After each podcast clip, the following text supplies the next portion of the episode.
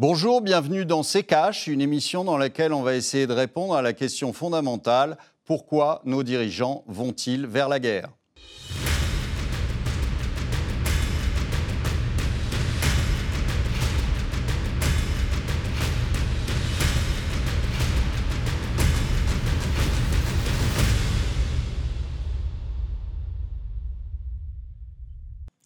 Bienvenue dans ces caches. Dans ce numéro, on va s'intéresser à ce qui a fait l'actualité économique de la semaine avec vous, Olivier, bien sûr. Bonjour Olivier. Bonjour Amira. Et notre invité ex-trader, Anis Lagenève. Bonjour à vous. Bonjour, bonjour Amira, bonjour Olivier. Bonjour Anis. Et on va tout de suite commencer par la BCE, la Banque Centrale Européenne, qui veut confier son euro numérique eh bien, à Amazon. Dans le cadre de ces expérimentations de monnaie numérique, la Banque Centrale Européenne a désigné cinq entreprises afin de euh, simuler les transactions. Ça va prendre des mois, voire des années. Et parmi elles, Amazon est le seul acteur non européen de la liste. Je vous propose de regarder cette infographie. Je vais citer la BCE. Les cinq fournisseurs choisis correspondent le mieux aux capacités spécifiques requises pour le cas d'utilisation assignée. La BCE apprécie le grand intérêt manifesté pour l'exercice de prototypage. C'est un exercice euh, important de la phase d'investigation de deux ans en cours du projet d'euro numérique qui devait être euh, achevé au premier trimestre 2023 lorsque la BCE publiera également ses euh, conclusions. Euh, c'est en tout cas le communiqué de la BCE en date du 16 septembre 2022. Euh, l'américain Amazon, plus précisément, sera chargé du cas relatif au paiement sur les sites d'e-commerce. Olivier, est-ce que ça vous choque que parmi les cinq acteurs européens, il y en ait un qui soit américain? Bah déjà, euh, vous savez, c'est quand même une longue tradition chez M. Macron de tout refiler aux Américains. Donc, euh, je ne vois pas pourquoi il ne, leur donnerait pas notre monnaie. Euh, c'est une, une péripétie de plus dans ce que M. Macron a entrepris déjà depuis maintenant dix ans, puisqu'on on entame la onzième année. Je vous rappelle quand même que M. Macron était ministre de l'économie avant d'être président et euh, qu'il a sévi euh, depuis le départ. Donc, oui, ça me choque. Hein. mais ce qui me choque le plus, d'ailleurs, c'est pas pas Amazon, c'est le fait de d'aller à marche forcée sur cet euro numérique, parce que qu'est-ce qui va se passer une fois que euh, c'est la Banque centrale euh, qui aura les manettes euh, de cet euro numérique, hein. qu'est-ce qui se passera? Bah, Simplement, vous, vous allez de plus en plus vers une société mmh. à la chinoise, c'est-à-dire une société de contrôle de tout ce que vous pourrez faire avec euh, derrière, un revenu universel, la suppression du cash, etc. etc. Donc euh, vous allez avoir une société où euh, si vous n'êtes pas d'accord, si vous ne faites pas ce qu'on vous demande, eh bien on pourra du jour au lendemain couper votre accès à votre, à votre portefeuille numérique. Donc on est dans, quelque chose qui euh, est fléché depuis euh, déjà un petit moment. Et euh, tout ça pourquoi? Bah, Tout ça pour garder le contrôle, parce que pour éviter que, au final, les gens aillent mal voter ou qu'ils aient cette idée un peu un peu uluberlu de euh, d'aller vous couper la tête. Donc euh, vous êtes dans, dans une société de total contrôle. D'ailleurs, on, se souvient de Christine Lagarde hein, qui n'aimait pas vraiment les crypto-monnaies. D'ailleurs, elle comprenait pas trop le, le projet et l'intérêt de cela. Et apparemment, la BCE s'est réveillée un jour et veut créer sa propre monnaie numérique à Nice, la Genève. Quel est l'intérêt? Parce que toute chose, hein, on le sait, a un intérêt. Bien sûr. Mais déjà, euh, je pense que là, il y a une course euh, vers ce, cet euro numérique. Pourquoi? Parce que c'est quand même une voie de secours au cas où il y a une cassure du système bancaire. Et euh, je pense que cette cassure du système bancaire, cette énorme crise financière qui nous pend au nez, n'est pas un mythe, c'est quelque chose qui risque d'arriver. Donc euh, là, une course de toutes les banques centrales du monde pour aller vers cet euro numérique, justement. Pourquoi? Quel est l'intérêt de l'euro numérique? C'est que si toutes les banques font faillite, ben, cet euro numérique-là, existe encore. Alors que, par exemple, si la BNP fait faillite, euh, bah, tous les euros qui sont justement à la BNP ont été créés par la BNP. Donc tous ces euros qui sont dans vos, comptes bancaires sont censés disparaître. Donc euh, il y en a qui vont me dire qu'il y a un fonds de garantie. Le fonds de garantie, il n'y a que 6, 6 milliards dedans, c'est-à-dire qu'il y a peanut, il n'y a rien du tout. Donc l'intérêt justement de créer cet euro numérique, c'est un euro qui ne se détruit pas. Mais il y a aussi des inconvénients et, Olivier en a, parlé. En fait, les inconvénients justement, c'est que comme c'est centralisé, il risque d'y avoir un contrôle et donc un contrôle sur nos libertés. Et euh, je peux en donner, il y a tellement d'exemples. Euh, là, on pense au mal, hein, et j'espère qu'ils ne le feront pas, mais un impôt possible est euh, de mettre une date limite sur un euro. C'est-à-dire que si vous ne le dépensez pas avant euh, deux ans, et eh ben, il disparaît. On peut mettre une taxe aussi, parce que les banques, en fait, si elles ne créent plus de la monnaie, ben, vont vouloir dire, ben, si vous voulez qu'on fasse circuler la monnaie, nous, il faudra une rente, et cette rente, ça peut être une taxe sur la monnaie, par exemple, qui servirait justement aux banques. Euh, donc il y a beaucoup de choses à faire justement avec cet euro numérique et, on peut même forcer, vu qu'il alors tout à l'heure je l'ai mal dit, mais il y a une infantilisation justement euh, des citoyens, on peut aller vers euh, bah, par, par mois, vous ne pouvez pas dépenser tant d'énergie, vous ne pouvez pas dépenser tant en, viande, et à partir d'un moment, ben, votre carte bleue se bloque quand vous, voulez acheter de la viande. Et donc, justement, il faut faire très attention aux libertés et euh, c'est bien qu'il y ait de la transparence, mais il faut surtout que les libertés euh, des citoyens soient préservées. Alors, Olivier Nice Lagenef hein, l'a dit, hein, ça pourrait euh, arriver un euro numérique avec une date de péremption? Oui, bien sûr. Après, vous pouvez tout imaginer. Une fois que vous avez une fois que vous avez la technologie euh, qu'il vous faut, euh, une fois que euh, vous avez organisé ça en plus au niveau mondial, et vous verrez qu'en plus, les gens vont y aller dans la joie et la bonne humeur, si vous voulez, parce que c'est vrai que c'est tellement pratique. on vous dit suppression du, du, cash, vous avez les, les, trois quarts des gens qui vous disent... Bah, m'en fiche, moi je, je, circule jamais avec du cash. Hein. Euh, c'est pratique de payer avec, euh, avec du sans contact, euh, avec sa carte, etc. Et donc on va vers ça. Et il y aura probablement peu d'opposition à ça. Et, vous verrez que ça, ça passera. C'est-à-dire, même si moi je pense que très bientôt, il est possible que le, le, monsieur le maire fasse un contrôle des capitaux. Euh, bloque les banques et fasse un contrôle des capitaux, parce qu'il y a aujourd'hui beaucoup de capitaux qui sortent euh, des banques françaises. Si jamais il fait ça, vous verrez que ça passera très bien auprès de la population. Pourquoi? Bah, parce que, comme le disait Anis, euh, euh, la grande majorité de la population euh, est à découvert à partir du 15 du mois. Donc, si vous voulez, ce n'est pas le problème pour eux de sortir des capitaux. Donc, ils diront, bah, finalement, moi, ça, ça ne me concerne pas. Vous savez, c'est la fameuse phrase, je me fiche complètement de la liberté d'expression puisque j'ai rien à dire. Bon, bah, là, ça sera la même chose. J'ai rien à sortir. Donc, ça se passera très bien. Donc, on est, on est arrivé à un moment où je pense que les, gouvernants sentent que euh, la population risque euh, de s'énerver, risque euh, de mal voter. Il y a des élections en Italie, il y a eu des élections en Suède. ils pensent qu'ils vont peut-être perdre la main et il est temps de reprendre les choses en main, de euh, et, de manière coercitive. Et euh, il n'y a rien de mieux qu'en effet une société de surveillance à la chinoise qui vous accorde des points, qui euh, vous met un euro qui se périme s'il n'est pas dépensé dans les conditions dans lesquelles on vous demande de le dépenser. donc oui, pourquoi pas. Et on va passer à la suite. Et on va faire un petit bond euh, en arrière. Hein. C'était il y a 30 ans, le 20 septembre 1992.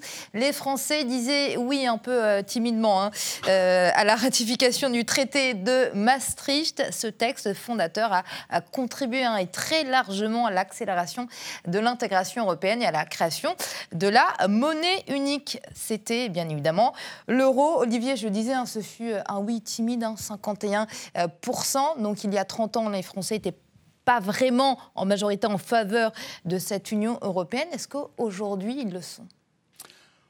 Bah écoutez, je ne sais pas s'ils ils le sont, parce que je ne suis pas sûr qu'ils se rendent compte hein, euh, du déclassement qui a été induit par, par ce traité de Maastricht et, et, ensuite par l'arrivée de, de l'euro.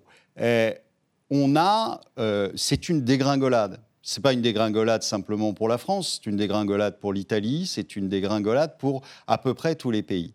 mais la France, je peux vous donner quelques, quelques montants. Euh, euh, en 92, donc au moment du traité de mhm. Maastricht, on était endetté à hauteur de 455 milliards d'euros. Nous sommes endettés aujourd'hui à 2900 milliards d'euros, hein, dont M. Macron est euh, aussi en grande partie responsable sur les deux dernières années, puisqu'il a rajouté 800 milliards d'euros à la dette française. Euh, l'emploi industriel était de 4 200 000 euh, employés. Euh, on en a perdu un quart, puisqu'on est à 3 100 000. Sur l'emploi agricole, c'est encore pire. Vous savez qu'on était quand même les champions de l'agriculture en France. On était à 1 100 000 agriculteurs en 92 on est à 400 000 agriculteurs. C'est-à-dire que l'agriculture a complètement disparu en France. Euh, et ça ne va pas s'arranger, puisque je vous rappelle que qui est le plus gros fournisseur de potasse au monde? Eh bien, ce sont les Russes. Pas de bol. Pour faire des engrais, il bah, faut de la potasse. Donc euh, euh, ça risque d'être compliqué pour nos agriculteurs dans les mois à venir. Euh, la production de voitures a baissé de 44%. Le PIB par habitant, qui était à, 7% d'écart en dollars avec les États-Unis. Aujourd'hui, on est à moins 14%. Donc, euh, on a une production industrielle qui euh, s'est écroulée, on a un, déficit commercial qui n'a cessé de s'aggraver on va être cette année à plus de 100 milliards, peut-être 130. Je ne sais pas si vous vous rendez compte. Donc, euh, euh, qui a été le grand bénéficiaire jusqu'à maintenant? C'est l'Allemagne. Mais on vous a dit, l'Allemagne, c'est fini. Hein. ça va être très compliqué pour eux dans les, dans les années à venir, surtout s'ils n'ont plus d'énergie. Euh, et on a beau se réjouir, puisque j'ai vu que M. Macron se réjouissait qu'on allait fournir du gaz euh, aux Allemands, quand même un comble. On va fournir, paraît-il, du gaz aux, Allemands. Simplement, ce qu'il faut savoir, c'est que ce gaz, on l'a eu comment? On l'a eu par 45 méthaniers chinois. Et les Chinois, ils l'ont acheté où le gaz? En Russie. Bon. Donc, euh, fin de l'histoire, on a vraiment des idiots aux commandes. Anis euh, Lajnev, quelles ont été les conséquences hein, pour euh, nos économies européennes depuis euh, la signature du traité de Maastricht? Certains diront trop d'austérité. Est-ce que c'est l'avis que vous partagez? Bah, justement, il faut savoir qui l'impose cette austérité. C'est-à-dire que, en gros, si les États doivent aller se financer sur les marchés financiers, eh ben, celui qui impose les règles, ce n'est pas le politique, mais c'est ce sont ceux qui vont justement les créanciers, ce sont les banques et ceux qui ont l'argent qui vont nous donner les règles. Moi, j'inscris plutôt cette histoire de, de, Maastricht dans une histoire un peu plus longue qui est la prise du pouvoir euh, réel, le pouvoir euh, vraiment politique et monétaire euh, par les financiers. Et ça a commencé il y a très très longtemps avec toutes les créations de banques centrales en Europe, la Banque de France en 1800 et petit à petit, en fait, il y a eu des étapes où euh, cette prise de pouvoir s'est accélérée. Et une, euh, donc il y a beaucoup de gens, je sais, parmi les Gilets jaunes qui parlent de 73. Et en fait, c'est, euh, je dirais plutôt dans les années 70, avec la fin des accords de Bretton Woods, on a eu une hyper-financiarisation de l'économie. Et qu'est-ce que ça a fait? C'est-à-dire que petit à petit, l'argent ne reposait plus sur quelque chose de physique qui était l'or. Donc, ils ont, ils ont pris un peu encore plus le pouvoir de créer de la monnaie à partir de strictement rien. Maastricht, pour moi, ce n'est pas l'Europe des peuples, mais c'est l'Europe justement de cette finance euh, internationale qui prend le pouvoir justement en Europe et donc qui impose cette monnaie unique, cet euro. Cette Europe de Maastricht, cette date de 92 va nous faire perdre justement cette souveraineté monétaire. Et on, le voit bien, 2006 euh, qui sont les traités de Lisbonne, c'est une autre étape et le, peuple commençait à le sentir et à refuser euh, par, le, le, vote Lisbonne en 2006. Mais on quand même, on est quand même passé en force Et donc, pour moi, cette, cette Europe de Maastricht, c'est l'Europe de la finance, l'Europe des marchés. Et c'est ce qui fait en sorte que nous, en tant que peuple, on, devient victime de ce deal qui se passe entre la finance et nos gouvernants, avec au centre la BCE, qui justement arbitre. Et le deal, si je pourrais le simplifier en une phrase, ça serait quoi? C'est euh, nos financiers et la BCE, donc tout euh, ce monde, finance euh, la dépense publique et qui paiera Ce seront les peuples. Voilà, pour faire simple, c'est un peu schématisé, mais c'est en gros c'est ce qui se passe, c'est-à-dire que on a une paupérisation, un déclassement des populations européennes et, des classes moyennes qui ont de moins en moins de pouvoir d'achat, qui ont moins en moins justement ce luxe d'être libres de leur temps, euh, quand on s'endette sur 25 ans sur l'immobilier ou quand on voit l'inflation euh, grimper depuis deux ans, eh ben, ça va faire que pour, pour le même travail, on aura euh, moins le plaisir de, de profiter de notre temps ou de notre travail. Et on va passer à la suite. Et l'actualité euh, économique de la semaine, hein, on parlait euh, d'Europe, c'est également le discours sur l'état de l'Union d'Ursula von der Leyen, présidente de la Commission, devant le Parlement européen. Et elle a dit cela, regardez. C'est aussi une guerre contre notre énergie, c'est une guerre contre notre économie, c'est une guerre contre nos valeurs, c'est une guerre contre notre avenir, c'est une question d'autocratie contre la démocratie, et je suis ici avec la conviction qu'avec le courage et la solidarité nécessaires, le président russe Vladimir Poutine échouera et que l'Ukraine et l'Europe l'emporteront. Olivier, c'est évident, selon elle, l'Europe est en guerre. Qui est cette femme? Qui est cette femme?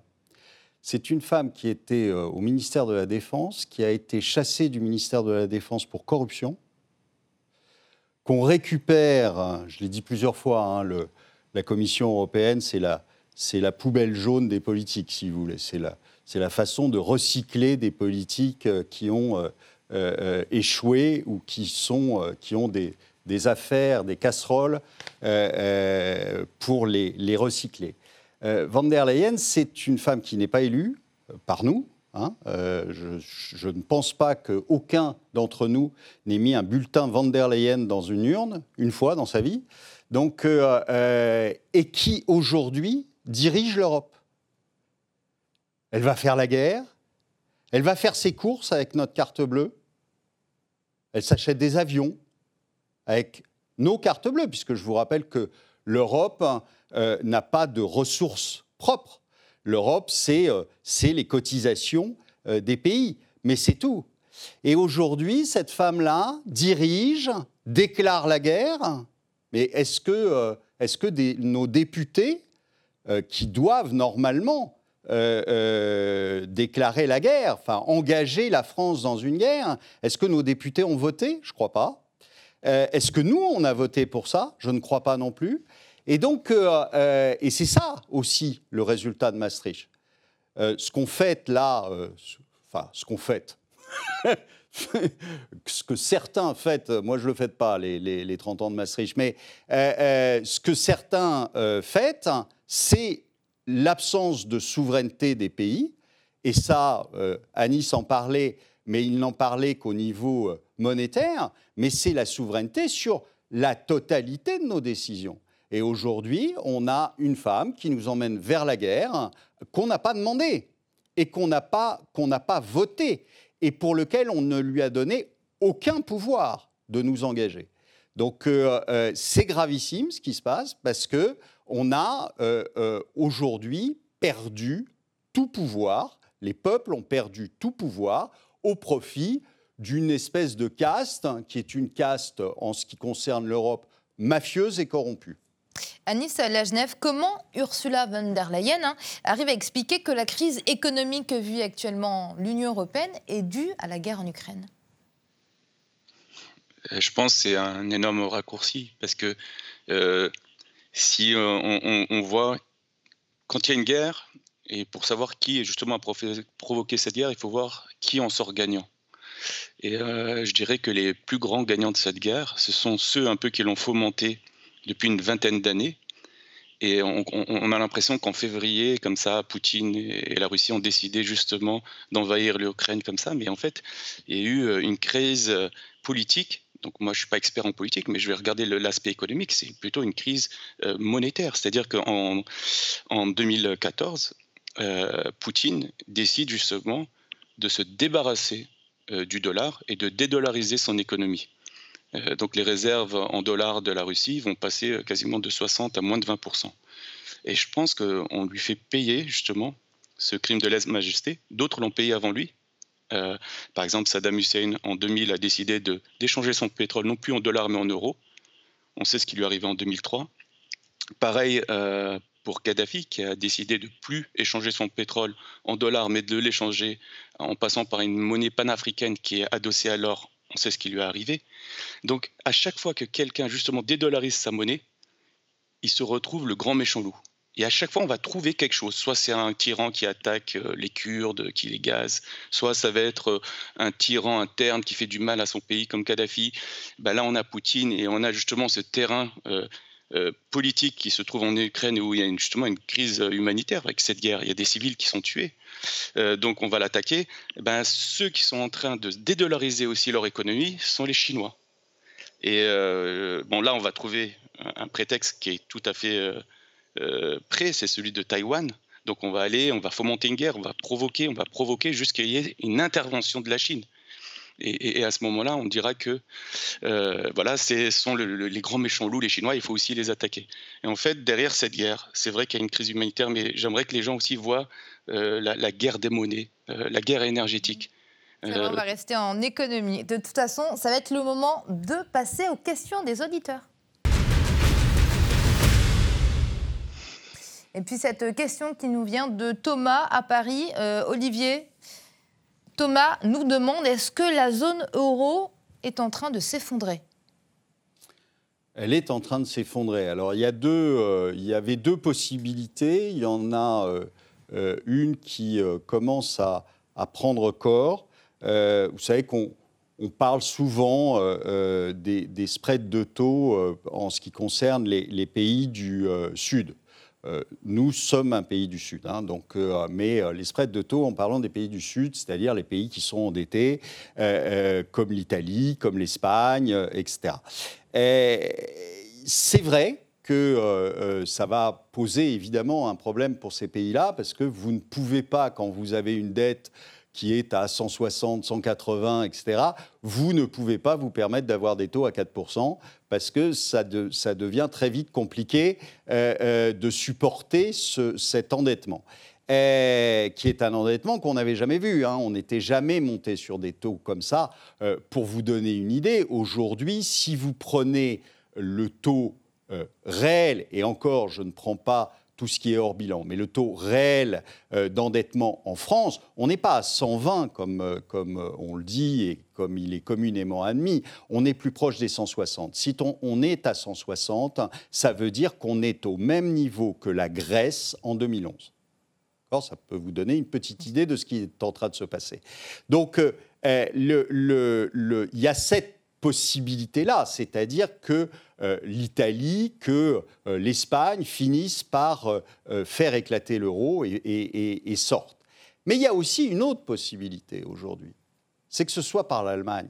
C'est-à-dire que vous avez pu constater il y a quelques semaines et quelques jours euh, des grands industriels allemands qui commencent à ruer dans les brancards, qui commencent à dire non mais votre politique, on n'en a rien à faire. Euh, euh, cette politique de, sanctions contre les, contre les Russes, on n'en veut plus. Pourquoi? Bah, Parce que on vous l'a dit tout à l'heure, les prix à la production ont augmenté de 45%. Et ils ne peuvent pas se le permettre. Donc c'est peut-être d'eux que ça viendra, c'est-à-dire que les industriels allemands, à un moment, mettent leurs dirigeants dehors parce qu'ils ne peuvent plus, ils n'ont pas envie, ils n'auront pas le choix de toute façon, ils n'ont pas envie de mettre la clé sous la porte. Anis euh, Lajnev, je me tourne euh, vers vous hein, pour euh, cette question. La zone euro est-elle en train de s'effondrer? De toute façon, je pense parce qu'on était tous les deux ex moi aussi je le regarde euh, euh, via le spread de taux euh, entre l'Italie et l'Allemagne qui est à 2,25%. Qu'est-ce que ça veut dire? C'est soit on garde les règles de la finance, les règles théoriques qui disent ben, l'Italie doit aller se financer dans le marché et sans qu'il y ait une subvention cachée de l'Union européenne via la BCE. Et eh ben, dans ce cas-là, ben, c'est pas, c'est, pas tenable pour l'Italie. Juste pour donner un ordre d'idée, si euh, les taux d'intérêt montent à 5% et on a un PIB à 160%, ça fait une charge de la dette qui est à peu près de 8% de la richesse créée par an, à terme, hein, pas d'un seul coup. Et donc ça, c'est intenable. Euh, pour euh, juste donner un ordre d'idée, l'hôpital public ou l'éducation nationale, c'est 3% de la richesse créée. Donc imaginez si vous devez donner 8% en richesse créée justement à des créanciers. Donc il y aura soit le défaut, et s'il y a le défaut, il y aura euh, la chute de l'euro. Ou soit, d'une autre façon, c'est ce que, un peu ce qu'a dit Olivier, et je vais le rephraser autrement, c'est soit l'Allemagne va dire, bah, moi, euh, c'est-à-dire que la BCE va financer l'Italie et les pays du Sud, comme elle est en train un peu de le faire en ce moment, en ne, respectant pas les capital keys, c'est-à-dire les clés de répartition du poids de chaque État dans la BCE quand elle fait ce qu'on appelle le quantitative easing, c'est-à-dire la politique monétaire accommodante.